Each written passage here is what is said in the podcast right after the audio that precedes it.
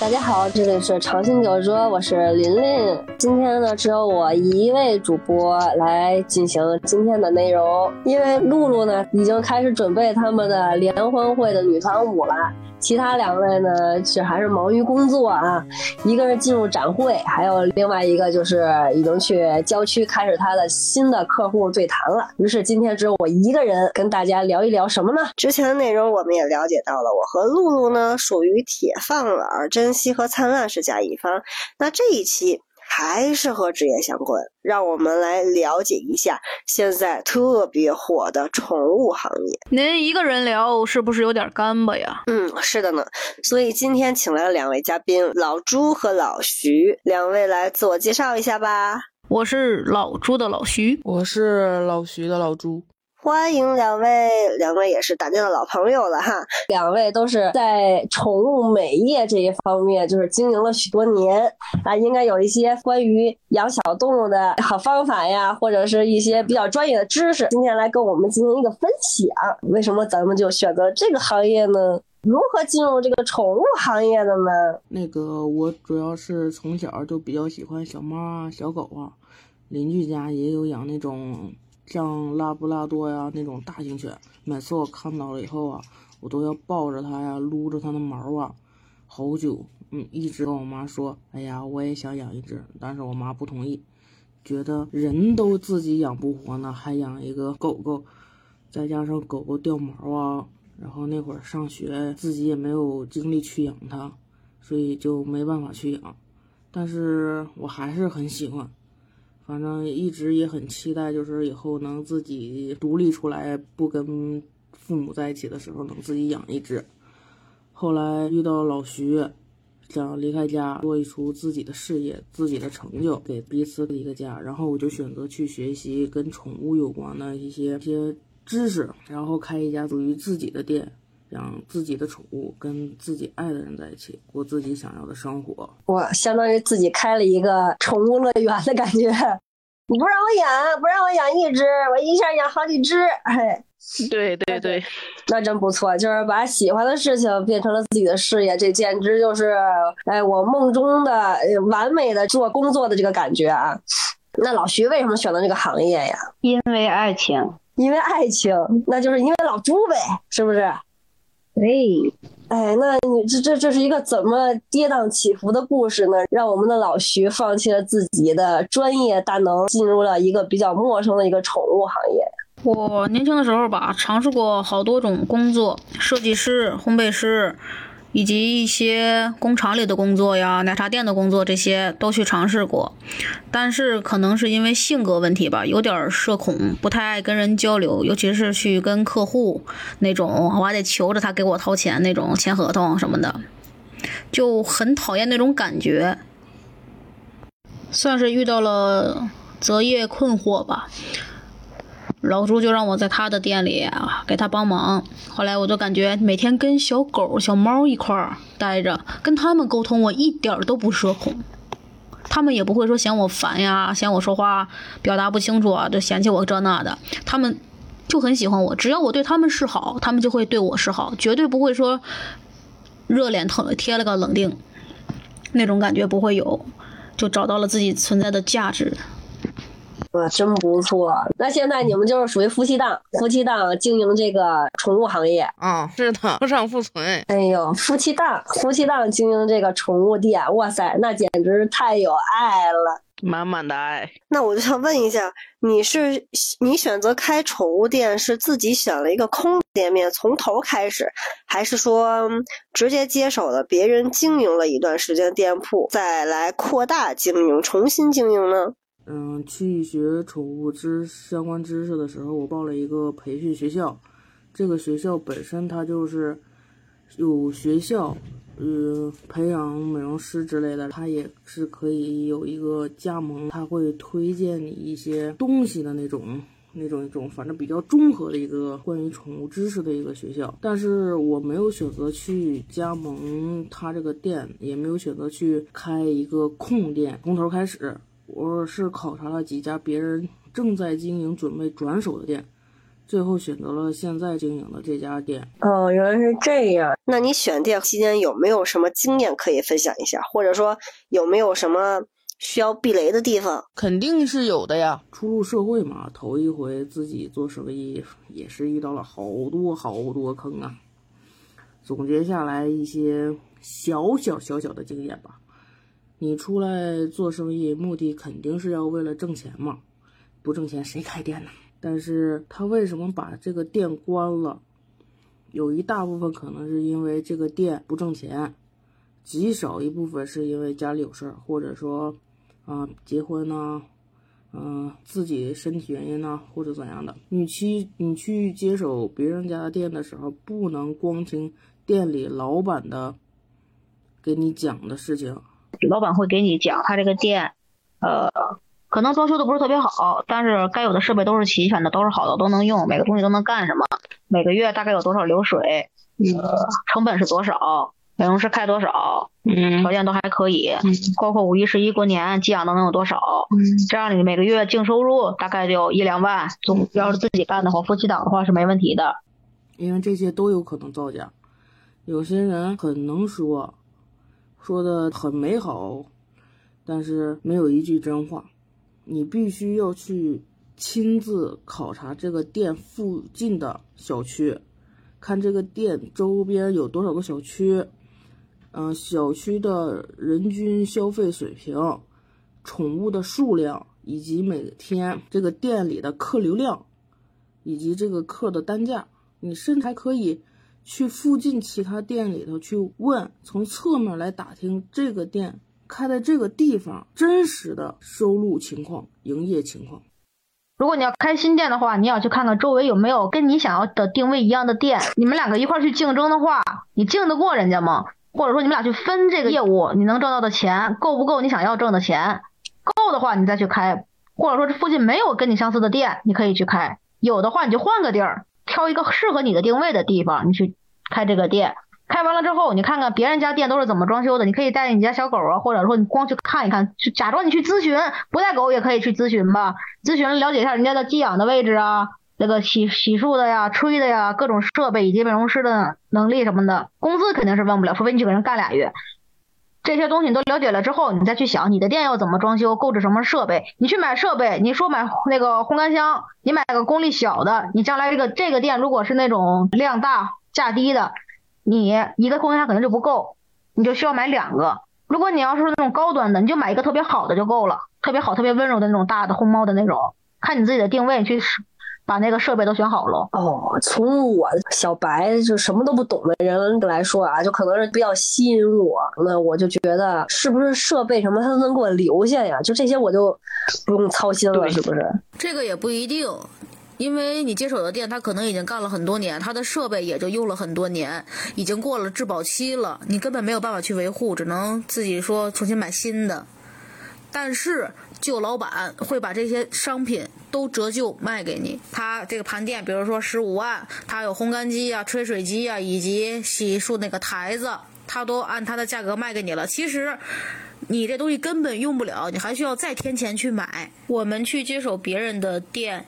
最重要的不是要买他的设备，而是要买他的客源。是不是主要就是得选一个人流量比较高的地方比较好？人流高，宠物多也不一定好，因为有的地方他们虽然宠物多，但是宠物主人抠，他不舍得给宠物花钱。这个成本价是五十，你就愿意给我三十，那我是接还是不接？我接了就赔本儿，我不接吧，他要骂我就更麻烦。而且他们抠的人，他要求还多，事儿还多，就恨不得说他给你五十块钱，他想要你二百的服务，那你不做梦吗？我们这个招美容师不要成本呀，我们经营不要成本呢，我们劳动力都是免费的呗。最好的顾客是。是那种把宠物消费的定位定的比较准确的那种客户，他愿意在宠物身上去花钱，他知道我们这个服务，我们这个成本价在这里，他不会去乱砍价，他甚至可以说我多加点钱，你给我用更好的东西。这种客户是最好的，他要求高，他愿意投入，那他给钱给到位了，我当然就是更愿意给他服务了，更愿意给他做更好的服务了，因为我要留住这个客户嘛，他愿意掏钱呀。哦，高档社区。是不是？就这个宠物店比较适合开在高档社区的附近，是这意思不？这个要看你自己的定位，有的人开的就是客单价低的，他就是属于每天接好几十只狗走量；有的呢，他就是一天可能就吸两三只，这两三只就已经够他的房租、水电以及员工工资这些钱。他要的是一个质量。只求质量不求数量，和只求数量不求质量，看你自己怎么定位。这两个各有利弊吧。你要是求质量的，你就需要去专门去学习。要考证，能做那些赛级的妆容。你要是说想走数量，那可能你对你的技术要求就不那么高，但是你会很累，每天接那么多只狗，又要抱又要洗又要吹又要控制的，就很累很辛苦。哎，那我现在有点搞不懂，宠物医院你们做的是宠物美业是吗？宠物美容是不看证的，宠物医院必须有医疗资格证、兽医证。呃，那宠物美容这个行业的话，它主要是干什么？就是给它洗澡吗？就是除了医疗。以外的所有东西都归宠物店，那就是洗澡、美容、卖一些宠物用品，还有一些寄管，是吗？寄养不行，寄养必须有兽医。哦，寄养也必须得有兽医证，是吧？每只狗子它的生活习惯、饮食习惯都是不一样的。有一些狗，它甚至有一些潜在的疾病，比如说什么肠胃病啊、眼睛啊、呼吸是有疾病的。你只有有兽医资格，你有那些经验，你才能去判断它是否有潜在疾病。不然，万一宠物主人把一只病狗送到你这里寄养，那这个它期间生病了，是谁来负责呢？是吧？还有一些性格不好的、容易打架的、脾气暴躁的，以及一些胆小的，换地方就会吃不下饭、睡不着觉那种，都不适合寄养。这些都需要有经验去判断。一般的宠物店是没有这个经验，就专业的知识，他没有办法去正确的判断，他就不能去接这个。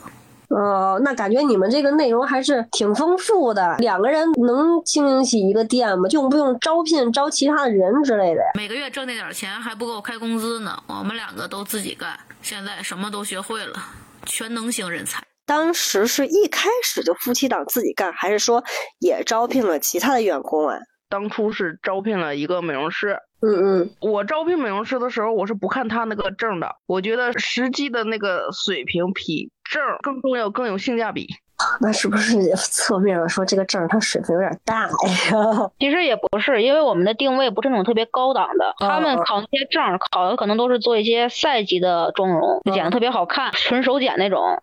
我们剪可以说是拿推子直接推，也可以说是拿手剪，剪刀一剪刀一剪刀去剪，那样就贵。我们这块定位比较低，我们只需要拿推子给身上推干净，把脑袋修一修，这就完事儿了。如果他们纯手检那种有证的人才能做出来的纯手检，可能就要收四五百一只泰迪。我们这个一只泰迪一百。哦哦哦，那还是挺实惠的，就性价比比较高，我觉得这个。对。那你们招聘的时候遇到那种招聘溜子吗？就是那种自己没什么大本事，说天花乱坠似的，我是特级的那种，我是那特专业的那种。那种的，但其实你说的你再怎么天花乱坠，因为我们都是要有试检这一环节的。你说的再多，你剪剪一刀下去，我们就会看出来你说的到底是真话还是假话。有那样的吗？你遇见过吗？目前没遇见过，但是有遇见过来了以后干了两天，觉得店里不是他想要的那个感觉，就背着我去别的地方面试，然后把我这个店里的活就给放下了。遇见过这种，嗯，就是他挑上了，他觉得这跟我的 feel 不一样，嗯，那还行，就是最起码人家没把客户给你带走 啊，他是刚来两天。跟客户也不熟，嗯，你签合同了吗？试用期，试用期，试用期呀，哈，但也是挺没溜的哈，最起码也得说一声是吧？说那你要这样的话，那你就去别人干吧。人家还上劲儿了，说啊，我那个我要去仲裁，你怎么怎么地的，你给我发一个月的工资。我说你才来两天，就让我给你发一个月的工资，这是不可能的。他是有点搞笑了，咱就是说，你仲裁吧，我你再再仲裁，我报警啊，这个倒不是。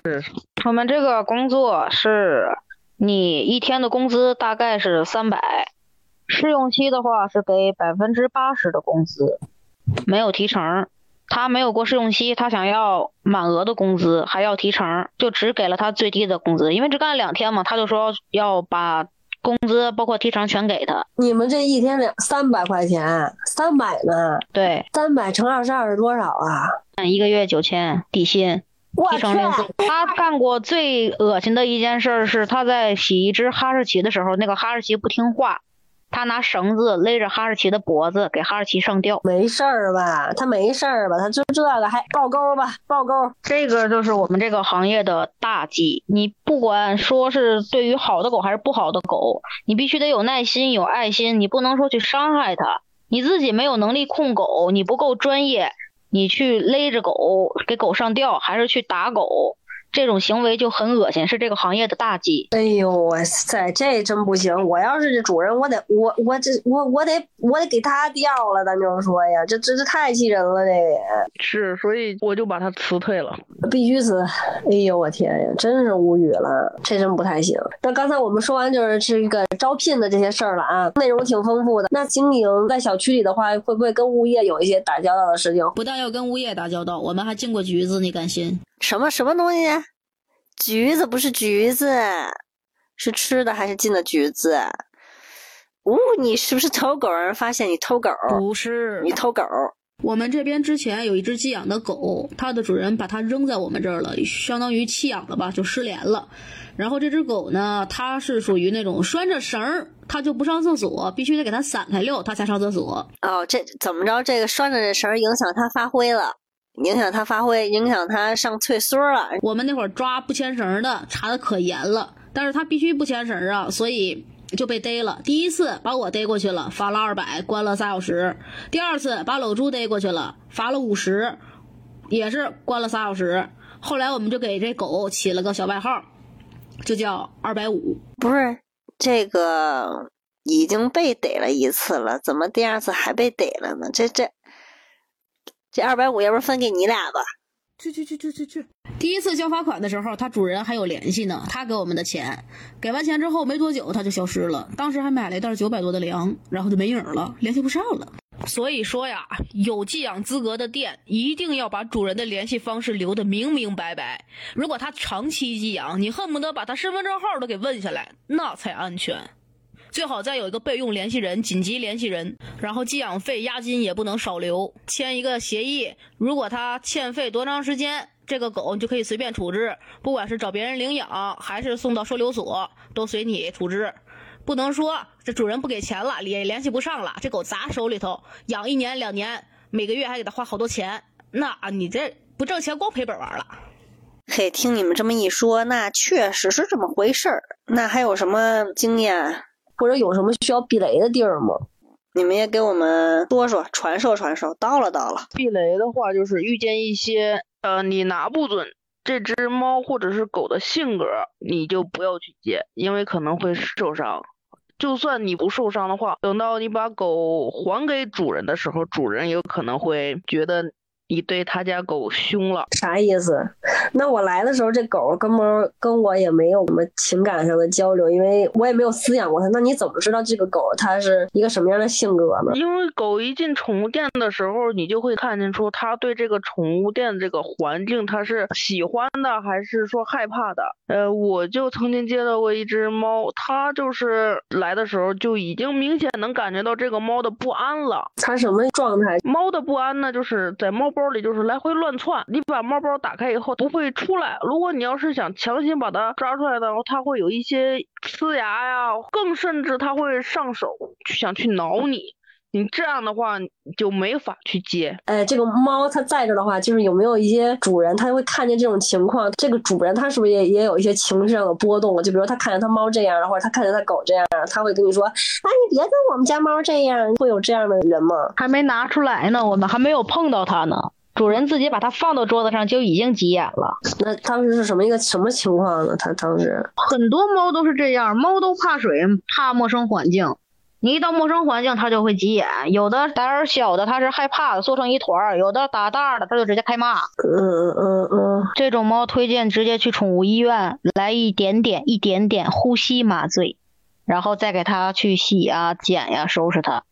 一般的宠物店没有医疗资质的是接不了这种的。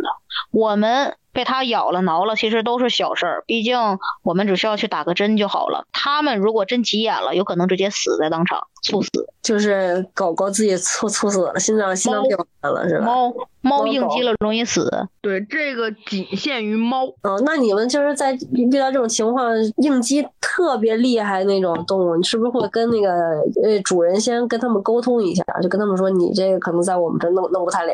我们会跟他说，应激是那种严重的话，我们会跟主人说，这儿我们洗不了，毕竟对它是一种保护，对我们也是一种保护。嗯嗯嗯，那确实确实，也有的猫它比较奇特，就假设遇到我呲牙咧嘴，遇到老朱温顺的像个宝宝，它感觉到人身上的气味是它不喜欢的，它就应激了；气味是它喜欢的，它就安心了。这也随缘。嗯嗯，他们确实是气味这方面比较敏感，可能是遇到喜欢的人儿就比较温顺哈。像我俩，它永远是被狗咬的那个，而我永远是被猫咬的一个。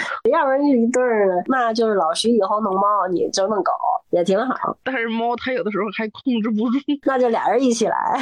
俩人一起挨咬。那就对于你们经营这个宠物店有什么经验经经验分享吗？你是指哪一方面？就是这个客户粘性，这个是怎么确保呢？那你们怎么获取客户？然后或者就是或者怎么联系客户、联络客户，然后让客户就是呃喜欢你们这个店，就喜欢带着小狗、带着小猫、小狗、小宠物来你们这个店里消费呢？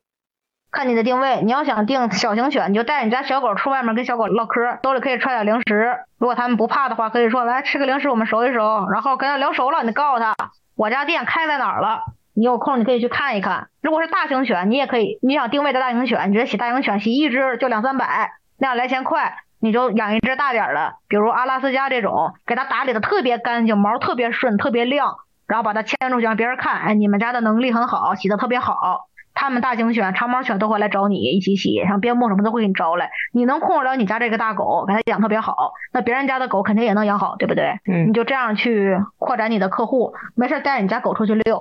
你像一些老客户，如果他不来了，你给他打个电话，告诉他我们现在有什么活动，呃，可以过来试吃零食啊，或者是体验一下新的护毛素。那些常来的客户，你可以说，呃，推荐你充个值吧，把这个客户留住嘛。比如说你植树的钱，你可以洗十一次这种储值，或者说直接是充多少送多少，或者说每次来给他送点小零食。跟狗维系好关系，狗自己会往你店里跑，对不对？嗯咱们家是不是有几只会往自己家里跑的那种狗？嗯人你就外面跟他聊，马上马路边上哪天你碰见他了，你跟他抱着他家狗，哎呀，好久不见，你想不想我呀？是不是？那狗喜欢你了，它就愿意来你家来。主人也会觉得你跟他家狗关系好，就认定你家了。哪怕你技术不如别人家，狗跟你关系好，人家就喜欢来你家。像那些有些时候你看狗、看猫可能看不出来，你看人，这人一看就不好相处，一看就麻烦，你就别跟他接触了，你就别接他家的狗了。他们家狗但凡有个指尖炎，它都能跟你急。指尖炎是小狗经常会得的嘛。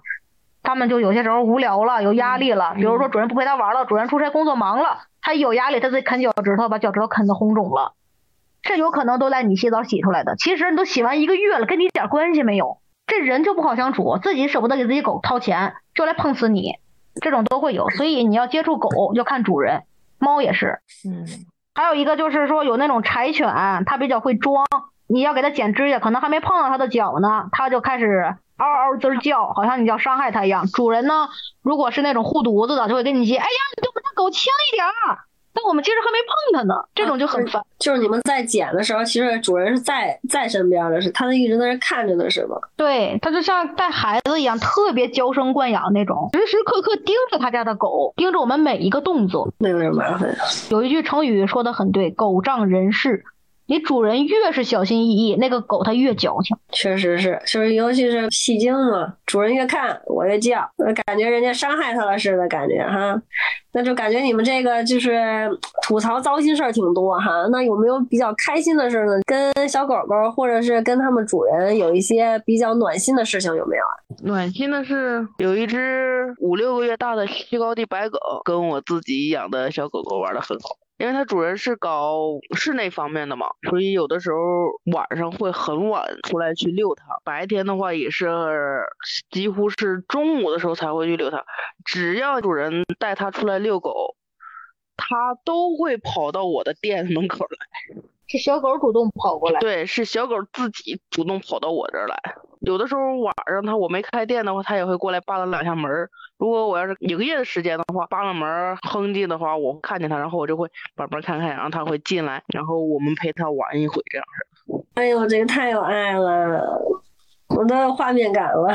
还有就是一只不到一岁的拉布拉多，主人把它送过来寄养，等到临走的时候吧，不走了，就是非要搁店里再多待，不想跟它的主人回去。要不想挪地儿了，觉得你们这儿好。因为这儿有好多小狗狗陪它玩呢，还有有的时候天气好的话，我们也会就是把它带出去晒晒阳光啊，让它跑一跑啊。因为它主人下班的时间比较晚，所以遛它的话时间也不是很长，基本就是它啊带它出去上个厕所就回来了。按你说的，经营宠物店呢，应该是一个快乐和危险并存的地方，也经常会受伤。那么你是怎么坚持下来这四年的时间？纯粹是因为你喜欢宠物，还是有什么其他的原因给了你这个一直坚持下来的动力呢？我们开这个店啊，从头到尾，包括后期经营不下去，一共投资大概得有二十来万。我后来就经常跟老朱说一句话，可能我们投资这二十来万，就是为了遇见墨驼。墨驼就是我们家小祖宗嘛。那他是收养的吗？墨驼是我们家一个客户和另一个客户的崽。嗯，你知道他为什么叫朱墨驼？不知道。老朱姓朱，他跟老朱的姓，他爸叫茉莉，他妈叫坨坨，所以它叫朱墨驼，跟人类起名是一个套路。我们之所以要养柯基，就是因为跟他妈的关系特别好。他妈是我们家一个客户，算是我们刚接手这家店的时候最早的一批寄养的客户。最早一批寄养客户。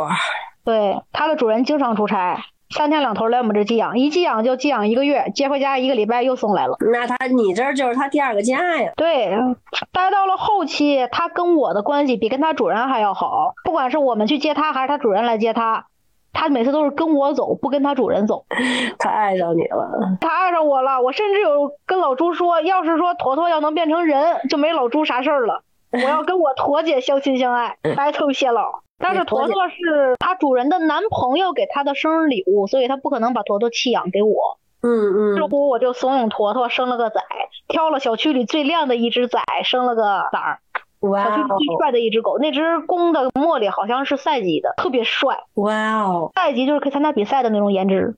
哇哦，茉莉的主人是个 T，是一个搞宠物行业的 T，他的前女友送他的茉莉跟现女友在一块养，我们让他。跟坨坨生了摩托，摩托是唯一一个活来的女孩，最漂亮的一只，不错不错，真的是一只报恩小狗，它跟我特别的好。报恩小狗，它怎么报恩了？就是给你一些情绪上的那个反馈是吗？是这不是这意思吗？对，它弥补了我生命中缺失的爱。这个话题呢，可以下一次再聊。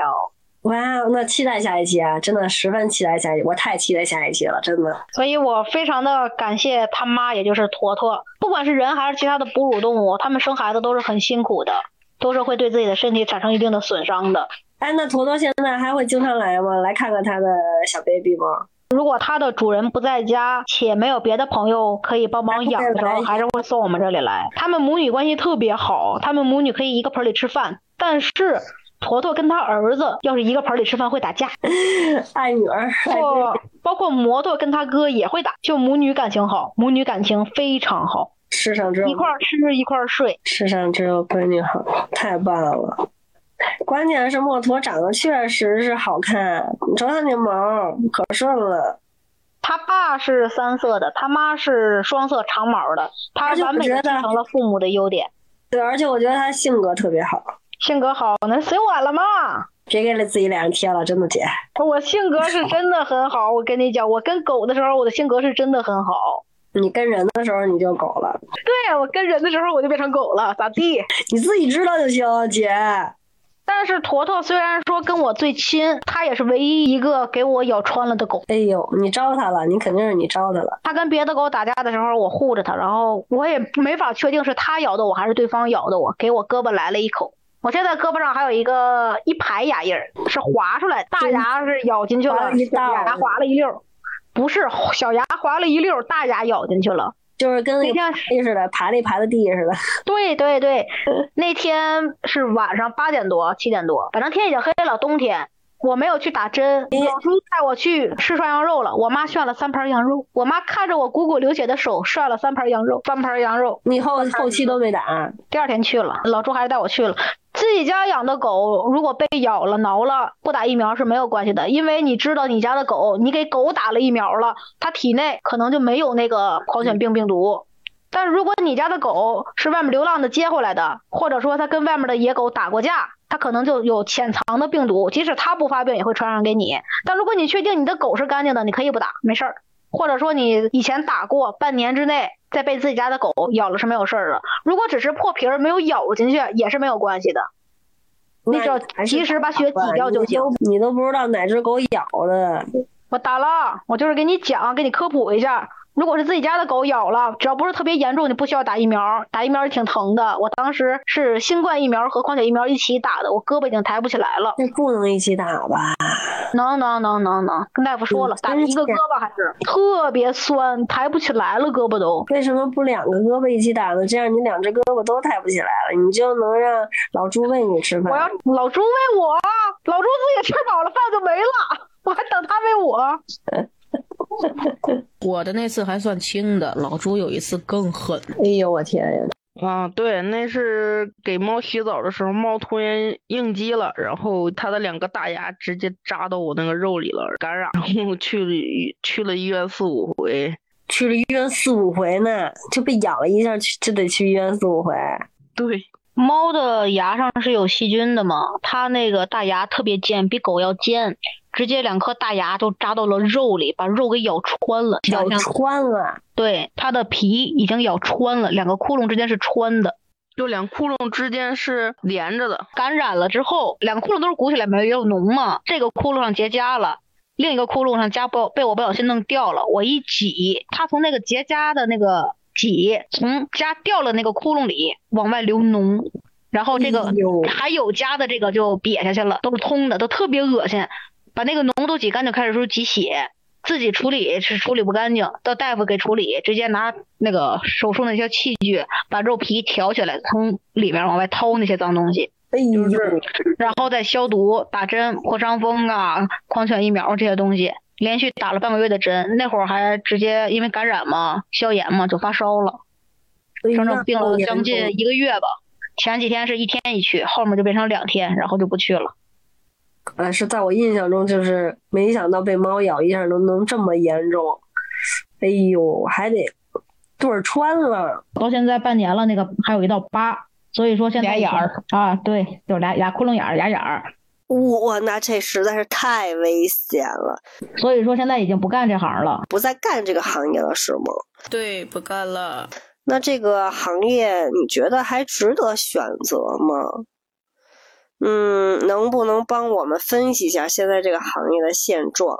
比如说，呃，什么样的人可以选择这个行业？就比如说我与这个行业就毫无关系，就是这种能不能进入到这个行业出来？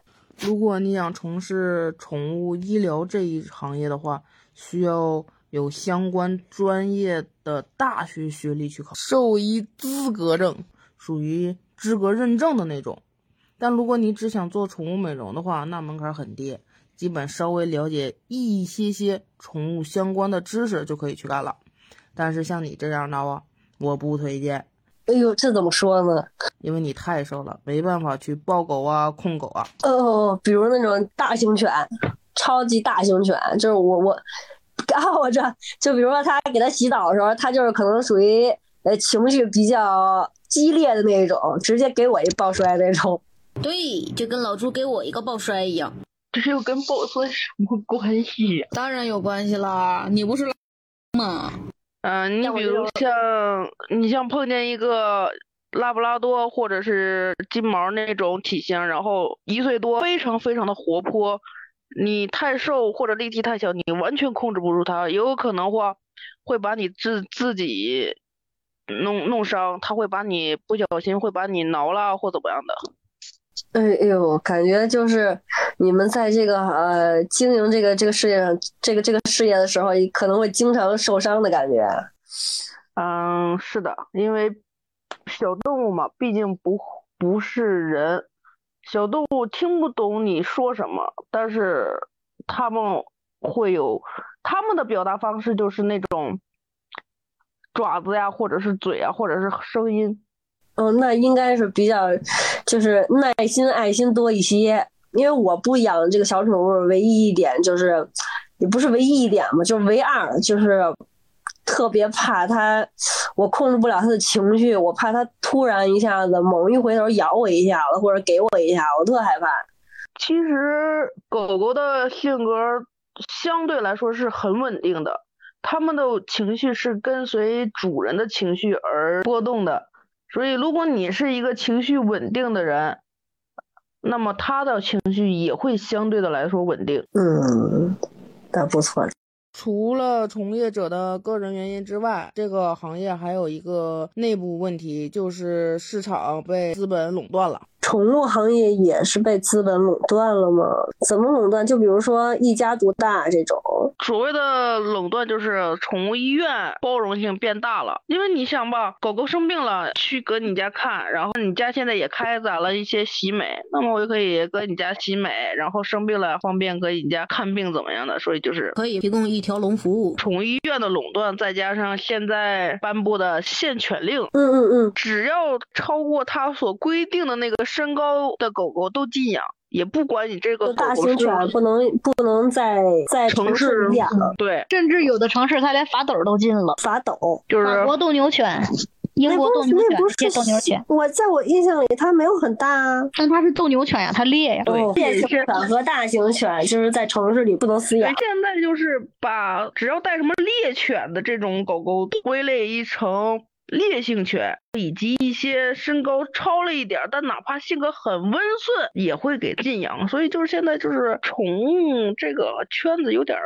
已经很很小了。我感觉就是开始研发动物保护法，但是上头还没有研究明白该怎么去界定能养不能养，保护还是抵制。就是现在每个人的想法都不一样。所以导致现在这个行业，它现在不能很充足的进行一种拓展，是这意思吧？对，而且现在随着禁犬令的颁布，可能养猫的就会越来越多。那要是养猫的越来越多，养狗的越来越少，跟这个宠物的整个行业应该没有什么大影响。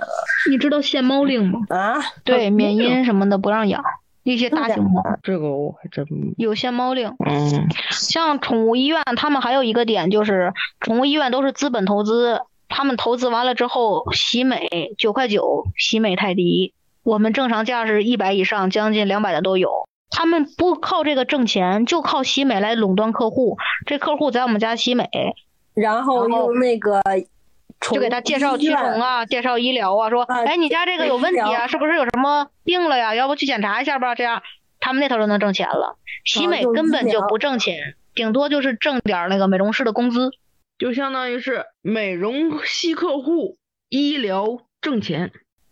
明白了，那确实是被资本垄断了。那现在就比如说我这个小的这种小店，其实现在有点有有些做不下去了。慢慢会被一点点会会会被那啥的蚕食掉。那现在还推荐大家来进入这个宠物行业吗？你看看你有没有经济头脑，会不会选址？有些地方它的医院还没有开过去，你就可以去搞宠物行业，但是很难。那你们觉得，就是如果你们自己开店，开一个小店比较难的话，那我们想要加入这个行业的人，他们能进行一个加盟吗？这个推荐，嗯，会不会风险小一些呢？加盟的话，其实也不是特别推荐加盟这个店。因为你要说你你加盟这个店，你是要给加盟费。其实你加盟这店会有很多很多坎儿，也就相当于有很多很多坑。你说第一吧，你加盟他，你要给加盟费。加盟费的话，他们会规定你几年之内所用的所有产品都得是他们家的。就是你加盟了，不仅设备你得用我的，你的那些产品也得用我的，甚至就是你卖的那些狗粮什么的都得用我的。对。而且你比如说，你像一些消耗品，像什么沐浴露这些东西，你可能如果要是说质量好一点的话，可能还好。你要万一质量不好的话，那完全就是砸招牌的感觉。就是还是，如果你要是想加盟的话，还是得做好备调，所有的产品你都得要进行一些对，就是那个合同一定一定要读详细，而且你比如你像像一些消耗品，你要是你比如像沐浴露啥的，还有一些吃的零食啥的，你你要搁我这进，但是你进我这个还不算加盟费，你还要另外给他进货费。就是其实他的加盟费只是一些大的钱，就比如说设备上的钱，但其他一些小的钱、消耗一些东西的钱，它都这都不算在加盟费里。嗯、这是一种，还有一种就是加盟费只是买我这个品牌的商标，你可以挂我们家的牌子对对你就是买了个名儿，但其他东西你还得另花钱。对。但是这个另花钱也是得是买他的东西，对，你还得想用我们的名字，你就得用我们家的东西。这样啊。其实宠物行业是这样，其他行业也是，你用我们的名字，你就得用我们家的原材料，保证你的品控，保保证你的味道。啥什么的，还有一个问题，你知道连锁店有两种形式，一种是直营，一种是加盟吗？嗯，加盟知道，直营是啥意思呀？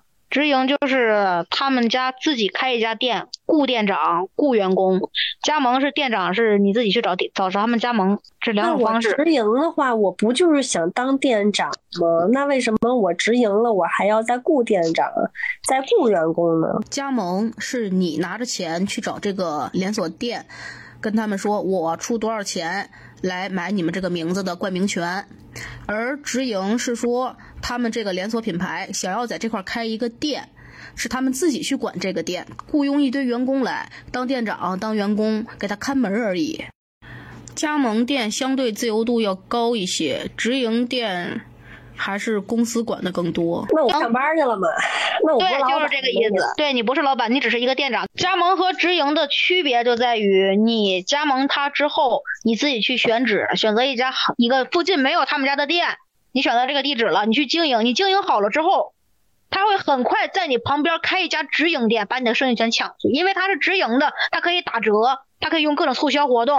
价格比你低，就把你客户全抢过去了，你这家加盟店就干不下去了，你就可以滚蛋了。我去，我觉得他不是为狗服务的，他这个么做，他就是狗啊，咱就是说，这个不是我们这个行业的特例，很多行业都会这样。他挣的就是你的加盟费，挣完加盟费，我管你是谁呢？你给我选了个好址，我谢谢你哦。哎只。有那些干不下去、挣不下钱的地方，他才不会去开直营店，让你自己的加盟店慢慢玩去吧。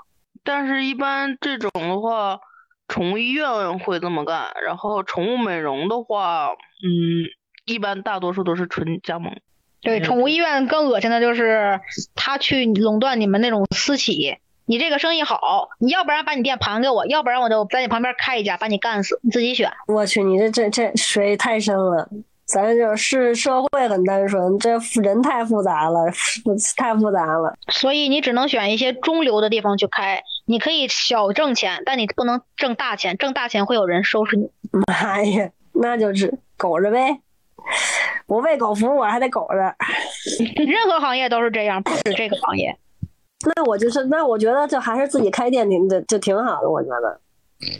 你自己开店也是啊，你要干好了，别人会来买你的店。你要不然把店盘给我，要不然我在你旁边开一家干死你。那我盘给你，我在别的地儿再找一个行吗？还有一种挣钱的方式，就是你有这方面的技术，你去开一家店，你把这个店经营起来，把一个投入三万块钱的小破店经营成它价值十五万，再把这个店卖出去。你可能需要，如果你的技术到位啊，可能用半年就把这个店店经营起来了，把它卖出去，你就净挣这十二万块钱。每个月你还有自己的收入，因为经营过程中你会有盈利嘛。快听听吧，这这都是干货，这都是干货。这个就需要你有绝对的技术、经营的头脑，就挣这个差价。这还是最后还是人才能挣钱，最后要么就是有才，要么就是有才。没毛病，说的太对了，这总结到位。一般小百姓还是踏踏实实的打工吧，最起码你不会赔。别这样啊，别这样，铁饭碗真的是铁饭碗，还有点梦想，万一要是嗯实现了呢，是吧？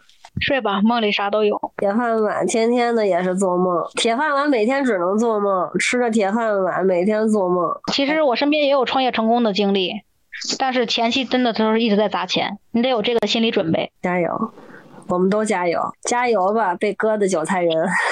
嗯，我们都是韭菜儿。我家厨房有鸡蛋，要不把你们俩炒一块儿吧？我们不想被炒搁，点大虾吧。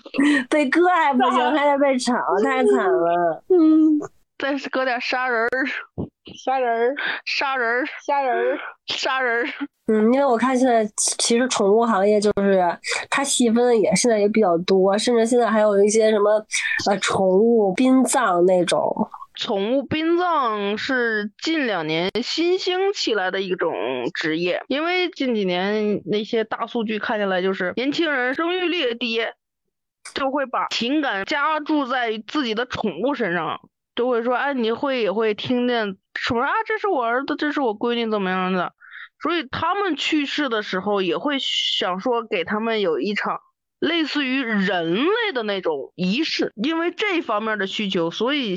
新兴起了一种新的职业，就是宠物殡葬。他们会给狗狗、小狗、小猫、小兔子什么的，先给他们净身，洗得干干净净的，一边洗一边念着佛经，然后给超度一下，最后焚烧，装到一个小小的骨灰盒里，带上全程的视频、照片发给你。让你留一个最后的念想，也有一些比较高端的，会给你做成人造山水那种小盆景，嗯，做钻戒以及一些沙漏什么的类似的东西，里面放的是骨灰，嗯都挺高端的。感觉还是 蛮还是蛮高端的。对，就相当于对他的鞋会延续下去的那种。嗯，就还是以另另外一种方式，就是在你身边陪伴着你，是这意思吧？嗯，对，但是这个职业我也不太推荐，原因和前面一样，前期投入太高，收益遥遥无期。虽然前景很好，但不能只看前景啊，咱们得看当下。你现在都支撑不下来，活不下来，哪还有以后是吧？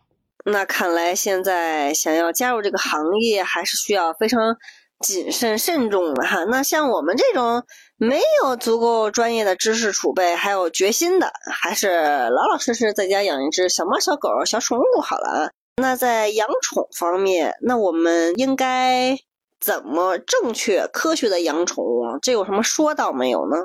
能不能跟我们浅浅的分享一下，让我们也学习学习？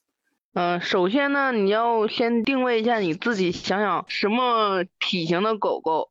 你就拿我我自己现在养的这个柯基来说吧，它就属于一个中型犬。狗狗的性格是在两个月到四个月之间形成的。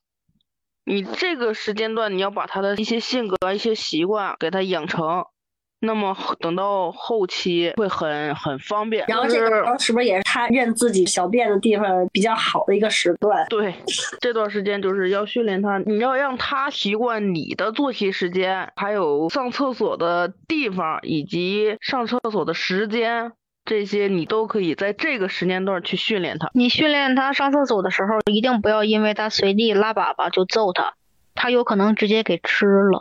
要用奖励，不要用惩罚。原来小狗在家里吃屎是因为是因为这个，它就是怕主人发现它随地大小便，于是它把这只狗狗屎给吃掉。啊，这是一方面原因，还有一方面是因为它的身体缺少维生素，因为狗狗吃进去的粮食在它的身体里消化以后，它的狗粑粑上是含有少量的一些微量元素。如果说它的吃的粮里面这种微量元元素没有，或者是摄入的少的话，它会去吃它的粑粑。哇它有可能去吃别的狗的粑粑，那是因为那个粑粑的主人的伙食太好了。哇，原来狗改不了吃屎，它是因为它要补充营养。对，一是要补充营养，二是要补充微量元素，三就是怕你训它。这真的是没有想到的一个原因。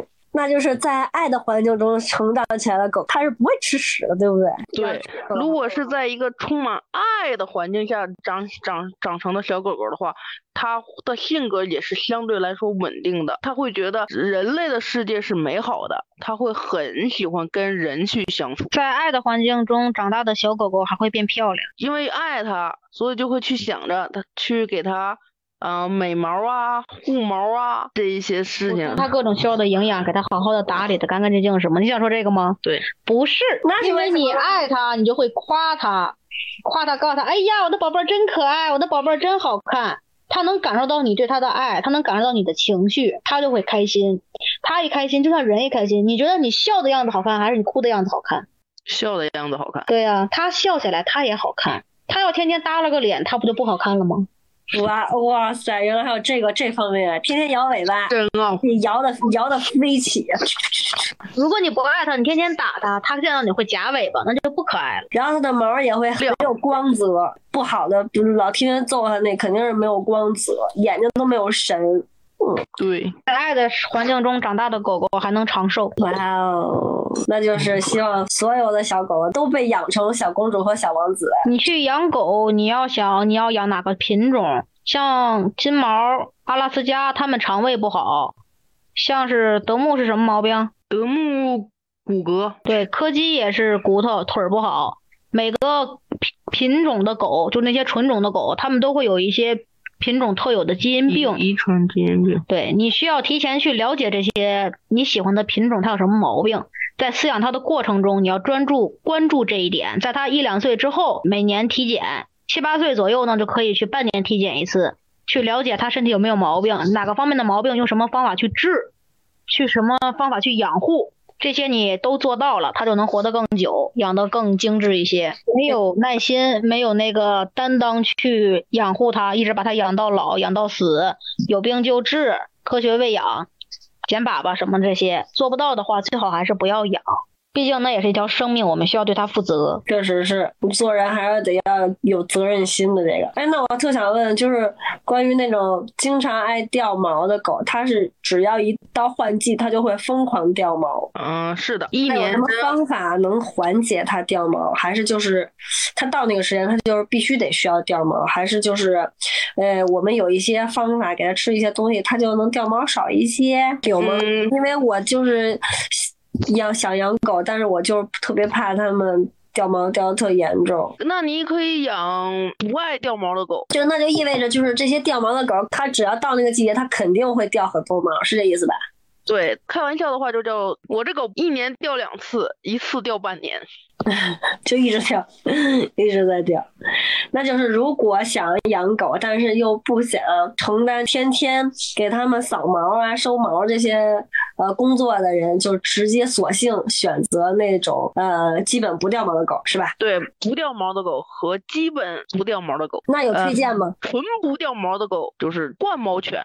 换毛犬没毛，就头顶上一撮儿那个是吗？我，它其实有毛，但冠毛犬的毛嘛，有的狗是长在脑袋上，有的能长到尾巴上，也可能长在背上，所以不一定。这一类狗都叫冠毛犬，斑秃还是鬼剃头？直接给人整出病来了。遗传血统出来的。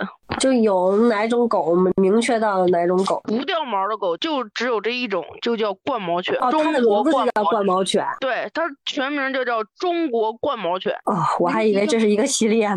嗯，不掉毛的狗，纯纯不掉毛，就叫中国冠毛犬。那少掉毛的，是不是就意味着它的毛特别短那种？它的掉毛很少。其实它也掉毛，只不过它的毛很短，但是没有那么明显了，是这意思吗？你觉得泰迪毛短吗？泰迪啊，啊，泰迪是那个卷卷的那个吗？完了，你连泰迪是啥你都不确定。就是大街上最常见的一种品种的狗。因为说实话，我不是很喜欢小泰迪，它太太闹了。天天扒哎谁谁过去，尤其是小小女孩，一一女孩过去，她扒人腿。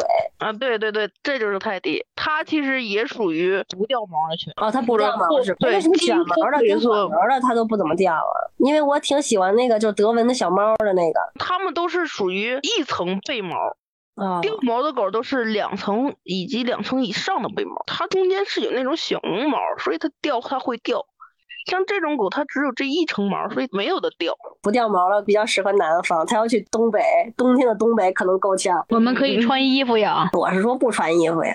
那比如说那种雪橇犬，它是不是肯定铁铁掉掉毛？雪橇、三傻、阿拉、萨摩、哈士奇，是不是铁铁铁铁掉毛？对啊，它们是掉毛，但是它们更适合在北方生活。是因为毛太多。它们掉毛就是属于把那些新陈代谢的干枯的毛掉下去，然后长出新的毛，更有利于冬天保暖。哦，原来是这样，科普到了，科普到了，今天学到知识了。然后想说不掉毛就是冠毛犬啊、泰迪啊、比熊啊，还有一些梗犬。梗犬是一个大类，嗯、像咱们常见的梗犬就是西高地、雪纳瑞、苏格兰梗犬，这些都是比较常见的一些梗犬了。还有约克夏，约克夏还行，特别小，适合小公主。约克夏，但是梗犬不好，梗犬的毛是硬的，手感不好。约克夏也算梗犬。但约克夏这毛长啊，软呀。对你看西高地和那个苏梗，他俩那毛多硬啊，那手感。过两天我得去去去摸摸去，这这这你们说的我都没有感触。哪天我得去。我西高地也分西高地分刚毛和软毛。啊，今天就学到了很多啊，就关于养宠物这方面。其实我还有一个顾虑，就是我特别害怕那个小狗咬我，因为我知道像老朱这种就饲养的这个老手啊，也被被小小猫咬过，那就是还是有一些风险在的。养这个小猫猫、小猫、小狗之类的。小狗还好，狗是被人驯化的，它们是听人的话的，除非那种性格极其不稳定的，极少会不亲人，这种已经不会变成宠物了，已经被淘汰了。咱们现在所了解的这些品种的狗都是特别亲人的，是会讨主动讨好人的，而猫是它来投靠人的，它跟人不亲，它觉得人是它给它铲屎的，人是它的奴才，所以猫不听话。有一些很少的猫是听话亲人的，会主动去蹭什么蹭人的那种。大多数猫其实养在家里，也就是它开心了让你撸两把，不开心了只有吃饭能看见它。嗯嗯，但是就最近前几天不是那种流浪狗的那个咬人事件还上热搜了吗？啊，以至于现在捕杀流浪狗狗的管理也就是成为那种热议话题了。你们觉得流浪狗被捕杀这件事，你们有什么看法吗？除了说是留留二代、留三代，那是流浪狗繁育出来以外的，其实大多数流浪狗都是人为的弃养，丢的时候肯定是因为一些啊我不喜欢了，或者是说搬家了，这还有的。更甚的就是说，大学的时候，两个小情侣养了，然后分手了，然后谁也不想要这只狗，就给扔掉了。流浪狗其实大多数都是这么来的。与其去打杀流浪狗，还不如说领养代替购买。嗯，对对对，我觉得也是，这想法比较支持。外国有一项政策，就是把所有流浪狗都收容了，然后开放领养。有人领养呢，就领走，签个什么证件什么的，留个记录。没人领养，七天安乐死。嗯，其实这种政策我是支持的。流浪狗它确实是污染环境，它们什么拉粑粑什么的，各种脏东西，包括还有咬人事件嘛。如果真的没有办法被领养，真的是不没法融入人类社会的，他们安乐死这一类我是支持的。但是我接受不了的是他们虐杀，比如扒皮啊，吊树上扒皮。或者说拿针扎、拿火燎那种，那种是接受不了的。无论是人还是其他的动物，他们的生命都是有尊严的。我们可以痛痛快快的去死，但我们不能没有尊严。对，尊重生命，还是需要尊重生命。哎呦，你说这我都不能想那画面都，太残忍了。给你讲一个非常气人的事情，一只狗非常气人的事情。它是一只流浪的公狗，它是那一片儿的。老大，他带了一个小弟，满小区甚至说方圆五公里吧，都是他的后宫。看见那些落单的母狗或者流浪母狗，或者说主人没牵住的母狗，他就上去骑，发情了的就骑。然后附近很多母狗都有他的崽儿，一个大海王，那就直接绝了呗。人逮不着他，没有人能逮住他，特别聪明。他那小弟会给他报信儿，告诉他哪有母狗，带他去找母狗。那这种还是把它抓了吧，真的。这种狗我就恨得它赶紧去死得了，但是就是逮不着它，特别聪明。哎呀，真是，我是我前两天看见一个抖音，就是他们是专门去抓那个小猫猫，因为就是它也是跟你说的这个一样，它就是呃让好多其他的小母猫就都怀孕了，又会接着生，接着生，接着生，就是生很多很多，他们就会有这样的现象。其实流浪的猫啊狗啊，性格比较亲人的。绝完育以后可以给它找领养。如果说实在是不亲人的话，你绝了以后放生也行，或者是一定的时间给它安乐也可以，都比那种抓来虐杀的好。因为这些虐杀当中，真正去咬人的。可能没有几只，甚至说就没有，大多数的都是那些比较亲人的流浪狗。只有亲人的才能让你逮得着，那些真正凶的咬人的，你一般那种虐狗虐猫的人，他们连逮都逮不着。对，但是不管怎么样，我都觉得这个虐虐杀这件事情不太好。就算他就是可能咬到别人，那你就抓着他，你就给他安乐得了，你别虐虐杀他，这就有点过了。我觉得咬人的狗，人没有伤害它，它主动袭击人的那种狗。就应该两棒子给它嗨死，它已经不是宠物狗的行列了，它已经是畜生了，这是两个概念了。如果说人先虐杀了，你给你可以给它两棒子嗨死，但你别虐它，就是你虐它的也是没有必要，我觉得。对，虐待狗的人其实他们就是想听猫和狗痛苦的惨叫。猫狗的痛苦的惨叫跟小孩的叫声有点相似，他们只是没法伤害人，属于人格不敢伤害人缺陷了，有点有点变态了，那就是。反社会人格。对，有点变态了，咱就是说。我还想问一个事儿，就是因为现在咱们不是提倡那种以领养代替那购买吗？咱们呃生活中啊，你在路上看见了流浪猫，就是我们可以自己去把它抱回家吗？还是需要告知专业的人，让专业的人帮咱们把这个小猫给抓住，然后再去医院检查什么的？就这个过程中会有危险什么的吗？就这些流浪猫，它是不是存在的一些细菌病菌会高一一些？这这些系数？其实个人去逮流浪猫、流浪狗，主要是看那个流浪的猫狗。你比如啊、你在前面走，你看见这只小猫很亲人，你去伸手，它会过来蹭你或怎么样。这样的话，你就可以把它带走，但是最好还是说拿一件不要的衣服或之类，或者是毛巾给它包上的。嗯嗯嗯，包上以后，你也不要管这只狗，你看起来是健康还是不健康，不要第一时间带回家，而是要第一时间带它去宠物医院，让嗯大夫给它先做一个全全面的检查。最主要是看它有没有呃传染病，有没有虫，主要是看这些。流浪猫狗一般都有点皮肤病，还有一些有口腔问题、肠胃问题，这些都是很常见的。